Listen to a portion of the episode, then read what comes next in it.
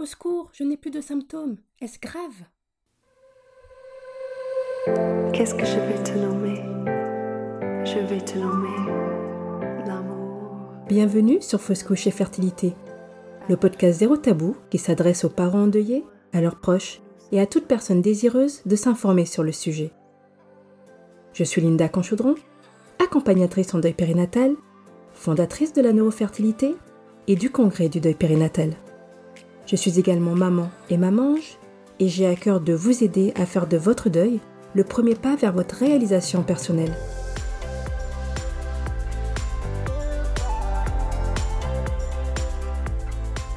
Fausse Couche et Fertilité, c'est le podcast idéal pour avoir des informations, des conseils d'experts, des témoignages, mais également de l'espoir, du soutien et de la positivité.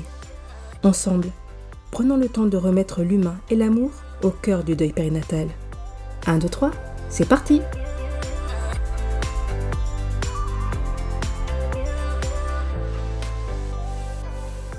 Je n'ai plus de symptômes. Est-ce la fin ? Est-ce que j'ai perdu mon bébé ? S'il te plaît, aide-moi. Je crois que c'est l'une des inquiétudes que j'entends le plus euh, de la part de mes clientes.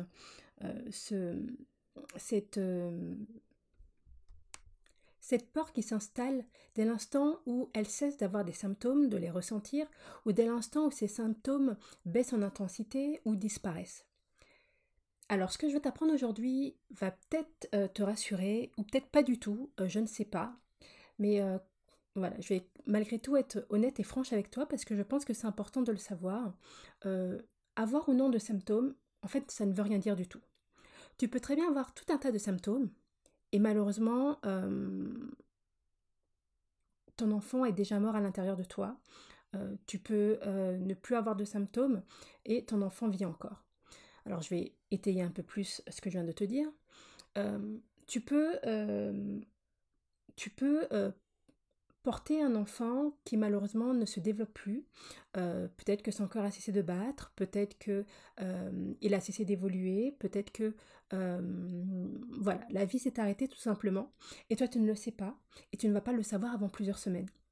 Tu peux ainsi, euh, entre guillemets, porter la mort. Alors c'est assez violent, ça m'embête de le dire comme ça, euh, mais je le dis comme ça parce qu'en fait, c'est, euh, c'est ce que j'ai vécu personnellement, et c'est comme ça que je l'ai ressenti, et du coup ce sont mes mots que je te dis. D'accord, là, ce sont mes mots personnels euh, que je te dis parce que c'est comme ça que je l'ai ressenti. Et aujourd'hui, j'en ai fait une force. Et, euh, et du coup, je ne sais pas trop comment l'appeler autrement parce que quand j'en parle, euh, c'est aussi une partie de moi que je te livre. Euh, donc, peut-être que euh, tu peux euh, avoir tout un tas de symptômes. Et ça fait déjà une semaine, deux semaines, trois semaines que malheureusement, ton bébé n'évolue plus, que malheureusement, ton bébé est mort. Et toi, tu l'ignores parce que euh, tu as mal à la poitrine, tu as des nausées, tu es barbouillé, euh, tu es épuisé. Enfin, tu as peut-être toute une ribambelle de symptômes qui font que tu te sens rassuré parce que tu te dis, ben génial, si je vis tout ça, c'est forcément que mon bébé va bien. Non, si tu vis tout ça, c'est parce qu'à l'intérieur de toi, il y a un corps étranger et que ton corps, il a conscience qu'il y a un corps étranger à l'intérieur de toi et qu'il va réagir par rapport à ça. A contrario, tu peux n'avoir aucun symptôme et ton bébé pète le feu. Et dans ce cas, moi j'ai envie de te dire, mais génial, profite. Pourquoi souhaiter avoir des symptômes lorsqu'on peut très bien s'en passer ? euh, Honnêtement, si je pouvais vivre une grossesse sans symptômes, eh mais moi je signe tout de suite. Parce que quand il s'agit d'accumuler les symptômes, je t'assure que je suis championne. J'accumule tout ce que je peux accumuler. Donc, honnêtement, s'il y a une possibilité de vivre une grossesse sans symptômes, je signe tout de suite. J'ai même une amie qui a vécu non seulement une grossesse sans symptômes, mais en plus de ça, son bébé est arrivé en trois ou quatre heures, vitesse grand V, sans aucune douleur.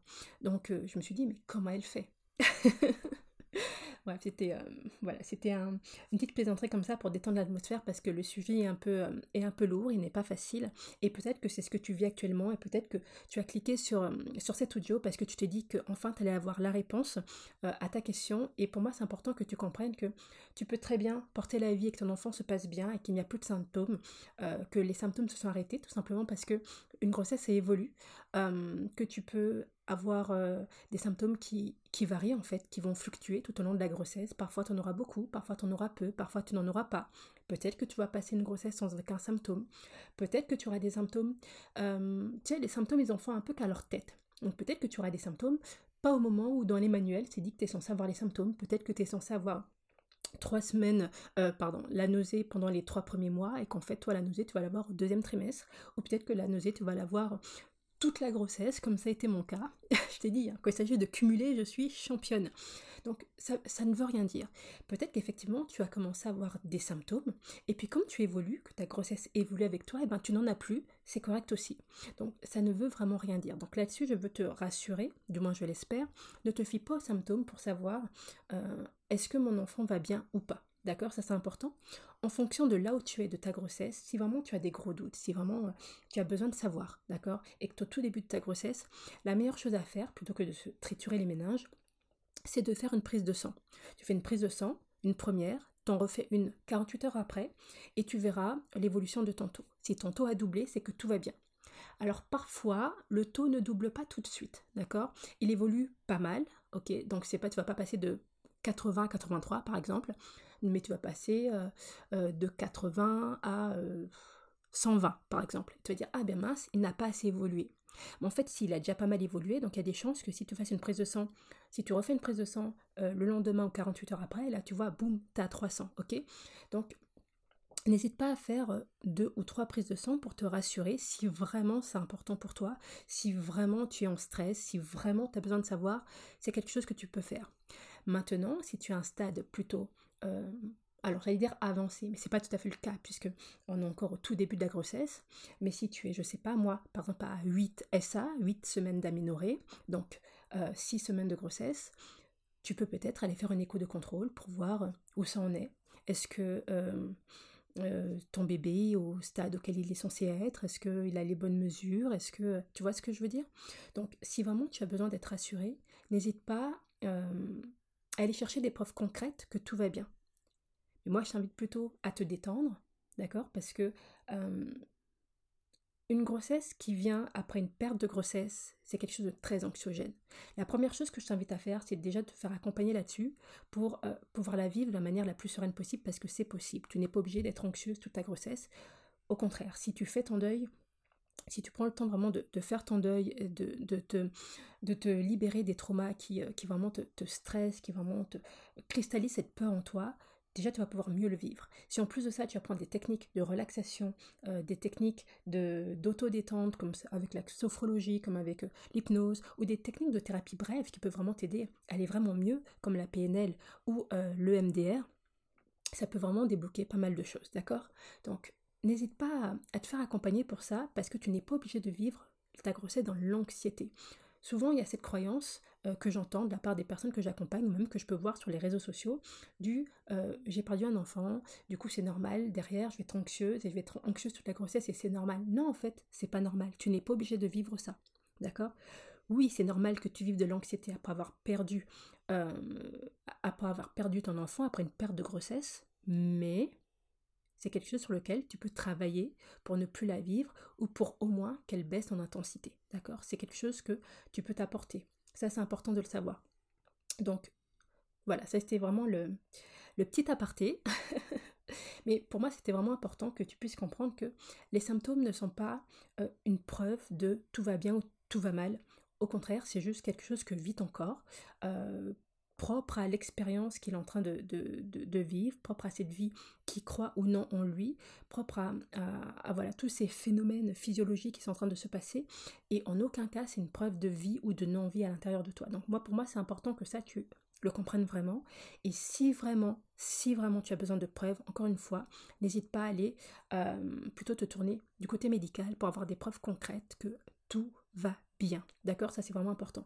Pour autant, n'en abuse pas. C'est pas, euh, il n'est pas question de faire une prise de sang tous les quatre matins, de, de, de, de t'installer au labo, d'y planter la tente et dire c'est bon, maintenant je vais vivre au labo pendant trois, quatre, cinq, six mois en fonction de ton degré de stress, en fonction de, du stade où tu as perdu ton bébé. Non, c'est pas ça. C'est pas ce que je suis en train de te dire. Je suis vraiment juste en train de te dire que si tu as un stade où tu es vraiment hyper anxieuse, que tu ne penses qu'à ça, que tu, ça te bouffe, que tu ne vis plus, que, que tu es stressée, que tu en pleures, que plutôt que de, de continuer dans cette, de vivre cette existence vraiment anxiogène qui peut en plus nuire à, à ton bébé, euh, en plus d'être désagréable à vivre pour toi et peut-être aussi pour ton entourage, il y a des choses qui existent, qui peuvent peut-être te soulager, qui peuvent peut-être t'apporter tes réponses. Et à ce moment-là, je t'invite vraiment à te tourner vers ces dernières, parce que c'est ce qui vraiment pourra te soulager euh, et te montrer que oui, tout va bien. Et puis si effectivement, malheureusement, ce n'est pas le cas, si malheureusement la grossesse est arrêtée, ben, au moins tu seras fixé, et plutôt que de vivre plusieurs petites morts tous les jours, mille fois par jour, parce que tu ne sais pas et parce que tu te tortures l'esprit, ben, au moins tu seras fixé une bonne fois pour toutes, et là tu pourras commencer ton travail de deuil et avancer. Tu vois, c'est un peu... Alors, je sais que c'est pas la meilleure métaphore qui soit, parce que ça n'a rien à voir, mais c'est un peu comme arracher un pansement d'un seul coup ou l'arracher par petites doses. Tu as le choix de l'arracher d'un seul coup, ça fait mal un bon coup, et puis après tu peux commencer à aller mieux, ou tu y vas tout doucement, mais tout le temps où tu es en train de le décoller petit à petit, et ben tu es en train de souffrir, tu es en train de... de, de... Voilà, c'est, c'est, c'est très très désagréable, tu es en train de... En fait, tu souffres beaucoup plus en fonctionnant ainsi que si tu l'arrachais une bonne fois pour toutes. Certes, ça demande du courage de prendre sur soi, de se dire, allez, euh, je cesse de faire l'autruche, je vais vraiment, euh, je vais vraiment me renseigner, je vais vraiment euh, euh, voir les choses en face, je vais vraiment savoir de quoi il retourne, ce qu'il en est, mais c'est ce qui va te permettre d'avancer, c'est ce qui va te permettre aussi de, quelque part, de muscler ta force, de muscler ta capacité à affronter les choses. Et ça, euh, lorsqu'on est abonné aux fausses couches ou au deuil périnatal de manière générale, c'est pas du luxe. Vraiment, c'est quelque chose euh, qui nous sert, et, euh, et, et Dieu sait qu'on en a vraiment besoin. Voilà, en tout cas, j'espère que cet épisode t'aura apporté les réponses dont tu as besoin. S'il y a d'autres questions euh, que tu souhaites Euh, me partager, s'il y a des questions auxquelles tu souhaites me voir répondre dans le cadre de ce podcast, n'hésite pas vraiment à me les poser, et puis euh, si j'ai la réponse, ou si euh, un de mes invités a la réponse, je te les partagerai avec très très grand plaisir. En tout cas, je t'embrasse fort, et je t'invite à prendre soin de toi de la meilleure façon possible, la façon la plus douce, la plus merveilleuse, pour toi, et j'insiste sur le pour toi, pas pour les autres, pour toi. Quelle est ta définition de je prends soin de moi, et c'est ce que je t'invite à faire. En tout cas, je te fais de gros bisous, et je te dis à très vite dans le prochain épisode. À bientôt. Si vous avez aimé cet épisode, abonnez-vous, partagez-le à votre entourage et sur vos réseaux, afin qu'ensemble nous contribuions à libérer la parole des paranges. En mettant cinq étoiles ou en le partageant, en donnant un avis, vous contribuez à briser les tabous que sont la fausse couche et l'infertilité. Merci infiniment pour votre écoute, et rendez-vous dans le prochain épisode.